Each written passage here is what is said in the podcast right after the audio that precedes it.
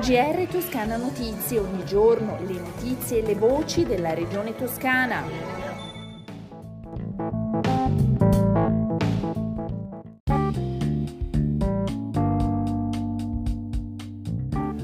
Un saluto dalla redazione di Toscana Notizie, questo è il nostro GR. Con il 31 marzo finisce lo stato di emergenza. Dal 1 aprile le regioni tornano ad essere protagoniste non solo come lo sono state con le vaccinazioni e gli interventi di prevenzione, ma anche sotto il profilo della competenza assoluta sulle misure, perché viene meno il ruolo di un commissariamento dovuto al periodo di emergenza a causa del Covid. È il commento del presidente della regione toscana Eugenio Giani a margine di una conferenza stampa in Palazzo Strozzi Sagrati. Con la fine dello stato di emergenza, il presidente Gianni ha fatto anche il punto finale sulla campagna di vaccinazione. La Toscana dice arriva alla fine di questo stato di emergenza avendo totalizzato ben 8.701.029 vaccinazioni, creato un movimento di più di 90 hub, organizzato medici, infermieri e volontari che ringrazio di cuore, aggiunge il Presidente. Solo al Mandela Forum siamo riusciti ad effettuare 823.000 vaccinazioni. In 14 mesi, da quando sono arrivati i vaccini, abbiamo messo a punto una macchina organizzativa ben strutturata che ci ha permesso di fronteggiare il Covid e coprire più del 92% della platea vaccinale, ovvero l'88,4% della popolazione totale, con risultati che si vedono perché il contagio è sotto controllo, conclude Gianni, ma ascoltiamo la sua voce. È la chiave perché eh, in Toscana il Covid l'abbiamo fronteggiato e ce lo riconoscono tutti fra le migliori regioni eh, a livello non solo italiano ma europeo. Pensate che abbiamo coperto dei vaccinanti più del 92% e della popolazione totale l'84,4%, l'88,4% con risultati che si vedono perché poi il contagio è sotto controllo.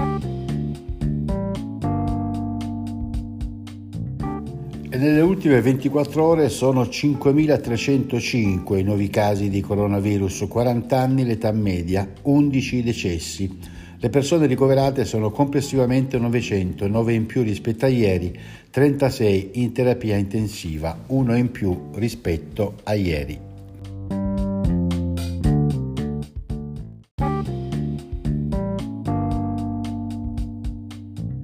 Sempre Gianni ha aggiornato i dati relativi all'accoglienza dei profughi ucraini arrivati nella nostra regione. Forse, dice il Presidente, siamo tra le regioni italiane che hanno ospitato più minori. Ad oggi sono 7.202 i profughi accolti, di cui più di 3.000 minori. Nonostante i numeri, la situazione è sotto controllo grazie al grande lavoro di rete che stiamo facendo, aggiunge il Presidente insieme alle prefetture, alle procure dei tribunali dei minori, ai comuni e a tanti altri soggetti impegnati in prima linea e alle famiglie che ospitano con grande generosità.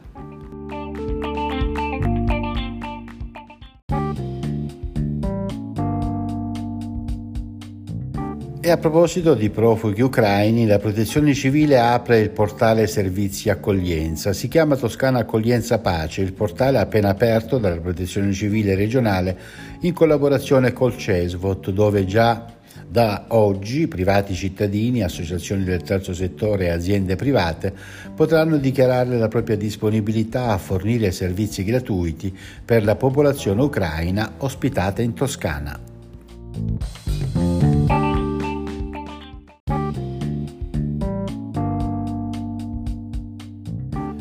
Via libera alla progettazione esecutiva e alla successiva realizzazione della viabilità nord di Pisa, relativamente al primo tratto del percorso destinato a congiungere Madonna dell'Acqua e Cisanello, e quanto prevede l'accordo di programma che a breve verrà sottoscritto tra la Regione Toscana e la provincia di Pisa per un intervento che comporta un investimento di 21 milioni e 32 mila euro. La Regione interverrà con fondi propri per 6 milioni e 800 mila euro, la provincia di Pisa con 1 milione e 200 mila euro, il resto, pari a 13 milioni di euro, arriverà dalle risorse statali del Fondo per lo sviluppo e la coesione. Cambiamo argomento, parliamo di lavoro. I riflettori sulle vicende dell'ex stabilimento della multinazionale Beckert in Valdarno continuano a rimanere accesi. Regione e Comune di Figline, incisa Valdarno, assieme ai sindacati, chiederanno al Ministero per lo Sviluppo Economico un incontro, alla presenza anche dell'azienda, per fare il punto sul ricollocamento tuttora in corso dei lavoratori e sulla reindustrializzazione del sito. Le cooperative di comunità fanno nuovi proseliti, anche Allegri nel comune di Calenzano, a Casaglia, a Montegatini in Val di Cecina, nella frazione della Selva a Santa Fiora sulla, Ma- sulla Miata e a Trassilico a Gallicano. Quattro paesi di quattro diverse province toscane stanno pensando infatti di costituirne una e lo faranno grazie ai contributi a fondo perduto messi a disposizione dalla Regione.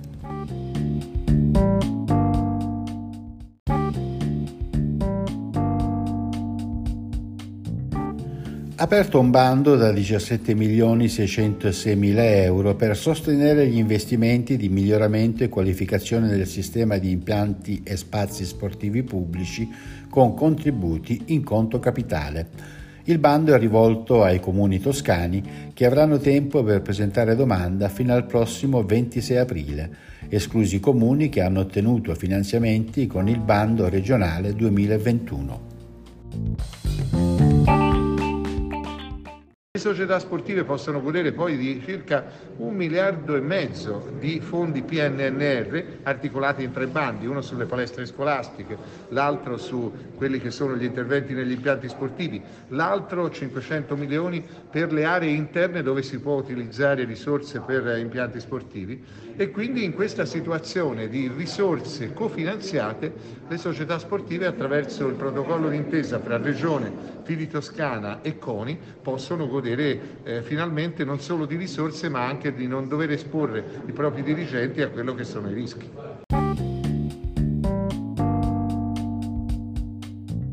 Siamo così giunti alla fine di questo nostro GR, le consuete previsioni del tempo prima di salutarci. Nelle prossime 24 ore in Toscana il cielo continuerà ad essere nuvoloso con possibilità di piogge o locali rovesci. Le temperature minime della mattinata pressoché stazionarie, massime in lieve aumento al centro-sud, in diminuzione al nord-ovest. Con le previsioni del tempo è tutto, un buon ascolto dalla redazione di Toscana Notizie e un a risentirci da Osvaldo Sabato.